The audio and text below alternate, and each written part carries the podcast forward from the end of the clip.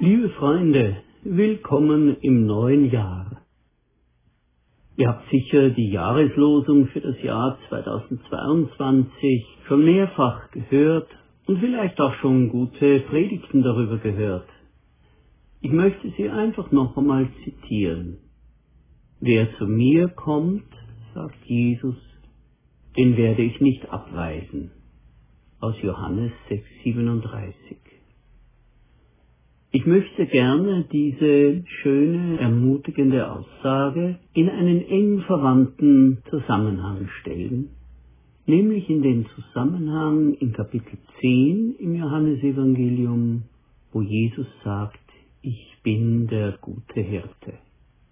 Meine Schafe hören auf meine Stimme. Ich gebe ihnen das ewige Leben. Sie werden in Ewigkeit nicht ins Verderben stürzen, und niemand wird sie aus meiner Hand reißen. Ich möchte zu diesen Worten drei wichtige Gedanken bringen. Der erste ist, Jesus, unser guter Hirte, hat uns durch die Hingabe seiner selbst erworben. Ich bin der gute Hirte, ich bin gekommen, um ihnen das wahre Leben zu bringen. Leben in seiner ganzen Fülle. Ich kenne die, die zu mir gehören, und die zu mir gehören, kennen mich. Genauso kennt mich der Vater, und ich kenne ihn. Ich bin bereit, mein Leben für die Schafe einzusetzen. Die Bildrede vom guten Hirten aus Johannes 10 gehört zu den sehr bekannten Texten der Bibel und zu denen, die uns ans Herz gewachsen sind. Aus der eben gelesenen Versauswahl tritt uns die vertraute Wahrheit entgegen, Jesus, der gute Hirte, hat uns durch die Hingabe seiner selbst erworben. Dieser Satz hört sich normal und unspektakulär an. Er gehört zum Grundwortschatz unseres Glaubens. Seine Aussage darf sich aber nie zur Selbstverständlichkeit abnützen. Er soll immer neu glückliches Staunen auslösen. Jesus, der gute Hirte, hat uns durch seine eigene Hingabe erworben. Das macht es so unvergleichlich, dass er der Herr über uns ist. Er hat seine Autorität über uns nicht in Befehlston eingefordert und er hat auch nicht, ohne lang zu fackeln, die Macht über uns ergriffen. Der gute Hirte hat sich sein Herr sein durch den größtmöglichen Einsatz erworben. Nicht mit Silber und Gold seid ihr frei gekauft worden, sie verlieren ihren Wert, sondern mit dem kostbaren Blut eines reinen und fehlerlosen Opferlammes, dem Blut von Christus. So sagt es Petrus in seinem ersten Brief. Der gute Hirte setzt sich für die Seinen so ein, als wären sie mit seinem eigenen Herzen verwachsen. Und so ist es auch. Wir sind ein Teil seines Herzens geworden. Das konnten wir uns niemals verdienen. Für einen so hohen Preis sind wir aus uns selbst niemals liebenswürdig, liebenswert genug. Es ist einfach Liebe, die wir nicht verstehen können und verstehen brauchen. Aber wir können sie zulassen, auf uns ruhen lassen und davon leben und in ihr heil werden. Für unseren guten Hirten sind wir nicht etwas oder irgendwer. Er kennt die Seinen. Er kennt dich und mich. Ich bin keine Nummer bei dem Herrn. Du bist keine Nummer. Er hat jeden beim Namen gerufen und angesprochen. Du bist mein. Mehr noch, im Buch Offenbarung hören wir, er gibt uns einen Namen, den nur er und wir selbst kennen. Wie Liebende, die sich gegenseitig einen Geheimnamen geben, den sie niemand sonst verraten.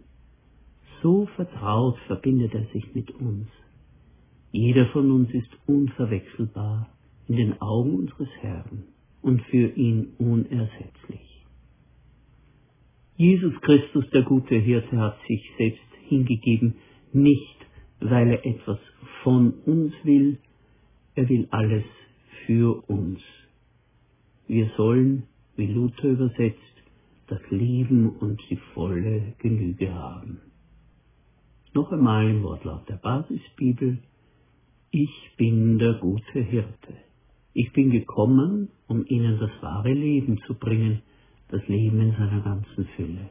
Ich kenne die, die zu mir gehören, und die zu mir gehören, kennen mich. Genauso kennt mich der Vater, und ich kenne ihn. Ich bin bereit, mein Leben für die Schafe einzusetzen. Das war der erste Gedanke. Und nun der zweite. Jesus, unser guter Hirte, macht sich uns vertraut. Wer durch die Tür hineingeht, ist der Hirte der Schafe. Die Schafe hören auf seine Stimme. Er ruft die Schafe, die ihm gehören, einzeln beim Namen und führt sie ins Freie. Er geht vor ihnen her und die Schafe folgen ihm, denn sie kennen seine Stimme. Jesus unser guter Hirte, macht sich uns vertraut. Er fällt nicht mit der Tür ins Haus. Er schleicht sich nicht durch die Hintertüre ein. Er geht durch die Türe in den Stall, in dem die Schafe über Nacht sicher aufgehoben sind. Er tut dies jedoch als erfahrener Hirte so, dass die Tiere nicht aufschrecken und dass keine Panik ausbricht. Wenn er sich der Türe nähert und durch sie eintritt, redet er mit den Tieren, lässt sie seine Stimme hören. Das beruhigt die Schafe. Sie kennen den Klang seiner Stimme. Seit dem großen Vertrauensbruch und seit der Urentfremdung zwischen Gott und Mensch, den wir auch Sündenfall nennen, sind wir auf der Gottesflucht. Gott ist uns unheimlich. Genau darum ist Gott in dem Jesuskind auf Kinderfüßchen ganz leise in unsere Welt getapst. Das ist nicht weihnachtlicher Kitsch. Nein, das ist die Behutsamkeit, damit wir nicht aufgeschreckt wegrennen und hinter uns die Türen zuwerfen. Schon beim Propheten heißt es über den Gottesknecht, das geknickte Rohr wird er nicht abbrechen und den bloß noch glimmenden Docht nicht auslöschen. Behutsamkeit. Darum hat auch eben dieser Gottesknecht Jesus die Schuld nicht auf unser Haupt fallen lassen und uns Spott und Hühnerei, die wir ihm angetan haben, nicht in den Schlund zurückgestopft. Er hat alles auf sich geladen.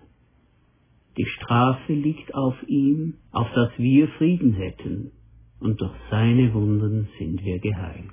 Er wurde verwundet, damit wir geheilt werden. Er blieb stumm wie ein Lamm, das man zum Schlachten bringt. Jesus, der gute Hirte, redet so mit uns, dass er uns vertraut wird und dass unsere Seele Vertrauen lernt. Das gibt uns Ruhe. Wie wichtig ist das doch auf unserem Lebensweg, dass wir seine Stimme kennen und hören, besonders wenn wir durch die Schattentäler gehen. Wir kennen seine Stimme und unser Inneres lernt das Gespräch mit ihm. Er ist da, seine Stimme, sein Stecken und Stab trösten uns. Der zur Tür hineingeht, ist der Hirte der Schafe. Die Schafe hören seine Stimme und er ruft seine Schafe mit Namen und führt sie hinaus. Und er geht vor ihnen her und die Schafe folgen ihm nach, denn sie kennen seine Stimme. Ein dritter Gedanke. Jesus, unser guter Hirte, bewahrt uns in seiner Hand. Meine Schafe hören auf meine Stimme, ich kenne sie und sie folgen mir. Ich gebe ihnen das ewige Leben, sie werden in Ewigkeit nicht ins Verderben stürzen und niemand wird sie aus meiner Hand reißen. Mein Vater, der sie mir anvertraut hat, ist mächtiger als alle. Niemand kann sie aus seiner Hand reißen. Wenn wir der Wahrheit unseres Lebens, auch unseres Glaubenslebens ins Auge sehen, müssen wir uns eingestehen, dass wir viel weniger aus eigener Kraft festhalten können, als wir uns vormachen. Ja, wir haben unsere Stärken und Fähigkeiten und wir sollen sie auch einsetzen. Aber wenn wir an unsere Grenzen stoßen, durch persönliche Krisen und Niederlagen, durch Krankheit oder die nachlassenden Kräfte im Alter, dann wissen wir, wir brauchen eine Hand, die stärker ist als unsere und die uns hält und nicht loslässt. In den eben gehörten Worten sagt unser guter Hirte, die Hand, die dich hält, ist meine Hand, die Kraft meines und deines Gottes der Wille und die Berufung meines und deines Vaters sind in ihr. Ich gebe ihnen das ewige Leben und niemand wird sie aus meiner Hand reißen. Das können wir nicht oft genug hören. Es ist Musik in unseren Ohren, die Musik, die aus dem Haus des Vaters schon in diese vergängliche Zeit herüberhallt. Die einzige Voraussetzung ist, dass wir unserem Hirten folgen und das Bewusstsein in uns tragen, ihn zu brauchen und seine Gnade und Treue aufrichtig zu wollen. Wir werfen noch einmal einen Blick auf die Jahreslosung. Wer zu mir kommt, den werde ich nicht abweisen. Vielleicht ist es gerade im Blick auf das neue Jahr ein guter Anlass, das für sich selber zu hören, ob wir nun in Opposition zu Gott leben, ob wir nun in bewusster Ablehnung von Gott leben, ob wir uns nie wirklich Gedanken darüber gemacht haben, wie das ist mit dem Glauben, oder ob wir durch eine Krise losgelöst wurden von ihm, innerlich entfremdet. Wir dürfen zu ihm kommen. Die gegenwärtigen Probleme und Herausforderungen des Lebens, sei es die Pandemie, sei es die große Herausforderung des Klimawandels und seiner Folgen, nämlich auch Flüchtlingsströme, eventuell auch Nahrungsknappheit, um die dann gestritten wird. Wir wissen es nicht, aber wir brauchen dieses feste Zuhause für unsere Seele, für unseren Geist, für unsere Werte. für die Kräfte, die wir immer wieder sammeln müssen, um uns dem Leben zu stellen. Darum, wer zu mir kommt, den werde ich nicht abweisen. Vielleicht ist es jetzt dran zu sagen, Herr, ich komme. Danke, dass ich nicht rätseln muss, ob ich bei dir angenommen werde, denn du hast es mir zugesagt. Amen.